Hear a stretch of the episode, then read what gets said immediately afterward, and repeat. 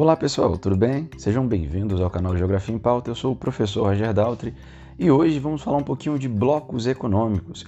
O que são essas importantes organizações que hoje ditam, de certa forma, os mercados globais, as interações entre os diferentes países?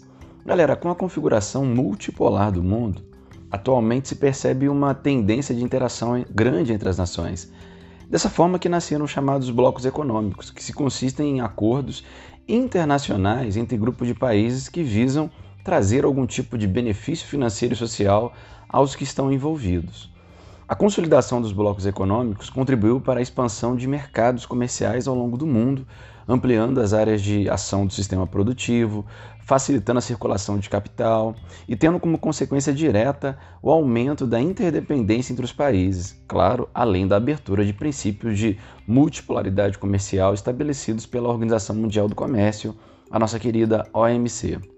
O principal ponto de favorecimento da criação de blocos econômicos se dá pela redução de taxas e barreiras alfandegárias, permitindo o menor custo de importação, de circulação de bens, de serviços.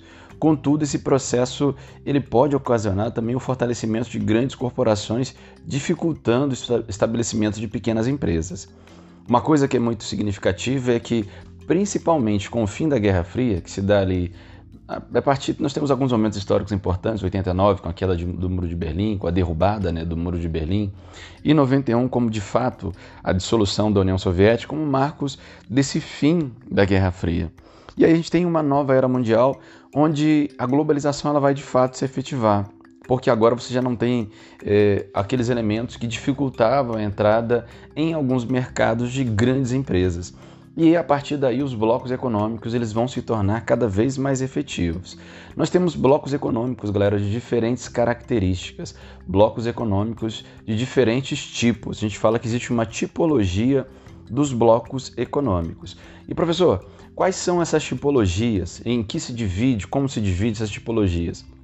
A mais conhecida tipologia dos blocos econômicos e o maior número de blocos econômicos que a gente vai ter são as chamadas zonas de livre comércio, cujo objetivo é a redução de tarifas alfandegárias entre os países membros. Não há nesse tipo de bloco nenhum tipo de adoção de livre circulação, por exemplo, de pessoas. Então, quando você pensa num, num, num, bloco que tem essa característica de ser uma zona de livre comércio, o objetivo basicamente é reduzir todas as tarifas alfandegárias, ou grande parte delas, que estão dentro dos países que vão fazer parte desse bloco econômico, tá, galera? Então, circulação de pessoas não é vislumbrado, moeda única não é vislumbrado. O que se vislumbra ali é simplesmente ampliar a negociação, a comercialização de produtos a partir da redução de taxas alfandegárias dos países envolvidos. Um segundo tipo são as chamadas uniões monetárias, que são estruturas onde os países membros chegam a um estágio tão sofisticado de integração que passam até a adotar uma moeda única. Então, se de um lado você tem um grupo onde você tem uma zona de livre comércio com objetivos pura e simplesmente é, esse caminhar de mercadorias entre os países, é, efetivar essa comercialização entre os países, diminuindo as taxas alfandegárias entre eles, do outro lado, você tem um segundo bloco, um tipo de bloco extremamente é, é, unido, integrado, que você consegue já ter livre circulação de pessoas, que você consegue dentro dele ter também moeda única, você tem ali a adoção de inúmeras coisas que vão fazer um, um, um vão criar né, um ambiente favorável, uma integração contínua entre todos os membros. Então, você tem dois tipos ali muito interessantes. Um que é bem simples e que o objetivo é, é mais claro é esse de comércio mais efetivo entre os países, facilitado pela redução dos, das tarifas entre eles, que é a zona de livre comércio, e do outro lado, no outro extremo, você tem as uniões monetárias que você adota, você chega a um nível de integração que você consegue adotar para quem participa do bloco uma mesma moeda. O principal exemplo é a União Europeia, onde você consegue ter ali a zona do euro, né? uma zona onde você vai ter inúmeros países que vão dividir a mesma moeda. Galera, entre esses dois extremos, nós temos outros dois tipos de blocos econômicos que são importantes também falar. Nós temos as uniões aduaneiras, que, além da redução das tarifas alfandegárias entre si, esse grupo de países também vai adotar políticas comuns de abertura de mercado interno de comércio entre os países parceiros internacionais dentro do, dos países do bloco. Então, na união aduaneira, há uma união ali de, de, de tarifas que vão ser estabelecidas entre eles então, os países vão adotar políticas que sejam comuns para o mercado interno e, e para o mercado externo também. Então, nesse tipo de bloco, o interessante é que, além de você reduzir para a entrada desses produtos de quem está no bloco, você também estabelece que aquilo que vai ser comercializado pelos países fora do bloco, você também vai ter ali uma tarifa externa comum.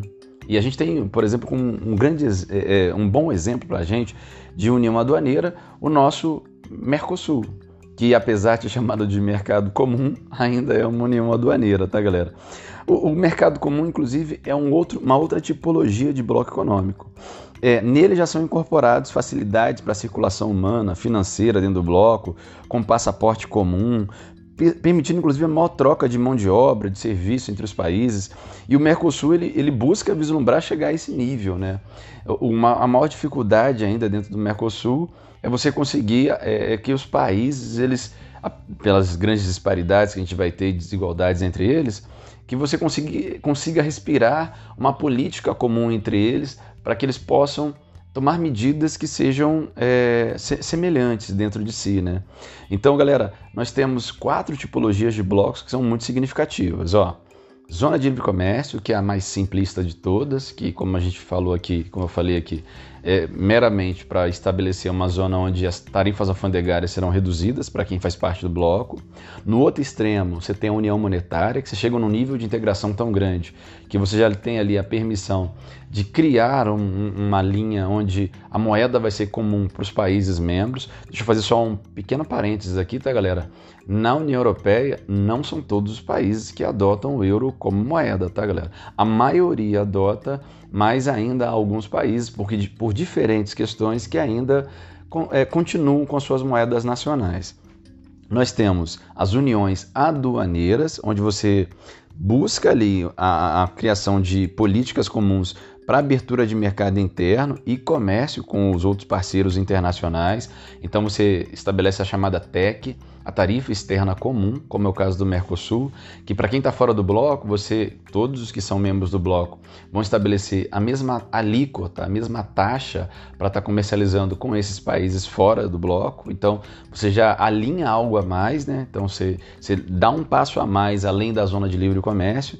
E você tem o mercado comum, que seria um outro passo ainda além. Que além de você criar essa tarifa externa comum, você ainda também, além de você adotar essas políticas externas comuns para quem é do bloco, você também trabalha com facilidade de, de, trocas humanas, de trocas de mercadorias, de serviços, é, de facilidades financeiras, de trocas de mão de obra entre os países, de passaporte comum, com, claro, é, facilitando de todas as formas é, a troca é, de, de, bens, de comércio, de serviços, de pessoas entre os países que são membros. Então, o mercado comum seria esse estágio mais próximo ali da união, a, a, a, da, da, união monetária. Né? Então, são quatro tipos, tá, galera? Zona de livre comércio, que é o primeiro estágio. Depois, no estágio transitório, a gente vai lá para uma união aduaneira, vai para o mercado comum e quando você chega no nível de integração é, tal que os países caminham numa certa unidade, você pode chegar à união monetária. Então, existem grupos com diferentes características entre os países, entre os blocos econômicos. Daqui a pouco eu vou voltar num outro podcast falando quais são os principais blocos econômicos e falando um pouquinho sobre eles de maneira geral. Por enquanto a gente fica por aqui agradecendo, claro, a sua audiência, a paciência. Tamo junto, galera, tamo de volta. Podem ficar tranquilo que a gente não vai parar de fazer esses podcasts aqui. De vez em quando a gente tem umas correrias aí que dá uma agarradinha, mas a gente vai continuar porque a gente sabe que tem uma comunidade aí, tem uma galera que nos acompanha, que está estudando, que está buscando conhecimento através do Geografia em Pauta e, é claro, tenho que agradecer muito a, esse, a essa galera que está com a gente aí. Muito obrigado, tá, pessoal? Então fico por aqui, daqui a pouco a gente volta falando um pouco mais de geografia para o seu dia a dia. Tchau e até a próxima.